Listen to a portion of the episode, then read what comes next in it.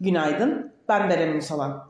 9 Kasım 2022 tarihli haber başlıkları ve piyasa bültenini paylaşacağım. Amerikan seçimlerinde erken sonuçlara göre Cumhuriyetçiler Temsilciler Meclisi'nde kazanım sağlarken başkan adayı olarak görülen DeSantis, Florida valiliğini açık ara farkla kazandı. Erdoğan, İsveç'e NATO üyeliği taahhütlerini yerine getirmesi için seçime kadar süre tanıdı.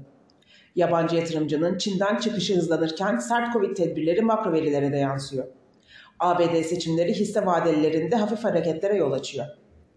Piyasalara genel olarak bakacak olursak pay piyasalarında Borsa İstanbul güçlü bilanço açıklamaları sonrası yeni zirve seviyelerini test ederken hisse hedef değerlerinin yukarı revize edilmesi yükselişi destekliyor.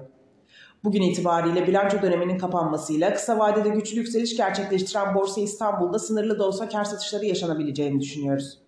Ancak Borsa İstanbul'da kar satışları yaşansa da yüksek enflasyon ortamında şu an TL varlıklar içinde tek alternatif olması nedeniyle düşüşlerin alım fırsatı olarak değerlendirileceğini ve yükseliş trendinin korunacağını düşünüyoruz. Borsa İstanbul kapanışına göre ABD ve Almanya vadelileri hafif pozitif seyrederken Asya borsalarında ise negatif ağırlıklı bir seyir var. Teknik analiz verilerine bakacak olursak gün içinde 4300 ve altına gerileme trade amaçlı alım fırsatı, 4440 ve üzerine düşük hacimli yükselişler ise trade amaçlı satış fırsatı olarak takip edilebilir. Viyop tarafında ise gün içi long pozisyonlar için 4949, short pozisyonlar için 4995 seviyeleri zarar kes seviyesi olarak izlenebilir. Borsa İstanbul'un ve endeks kontratının güne yükseliş eğilimiyle başlamasını bekliyoruz. Kazançlı günler dileriz.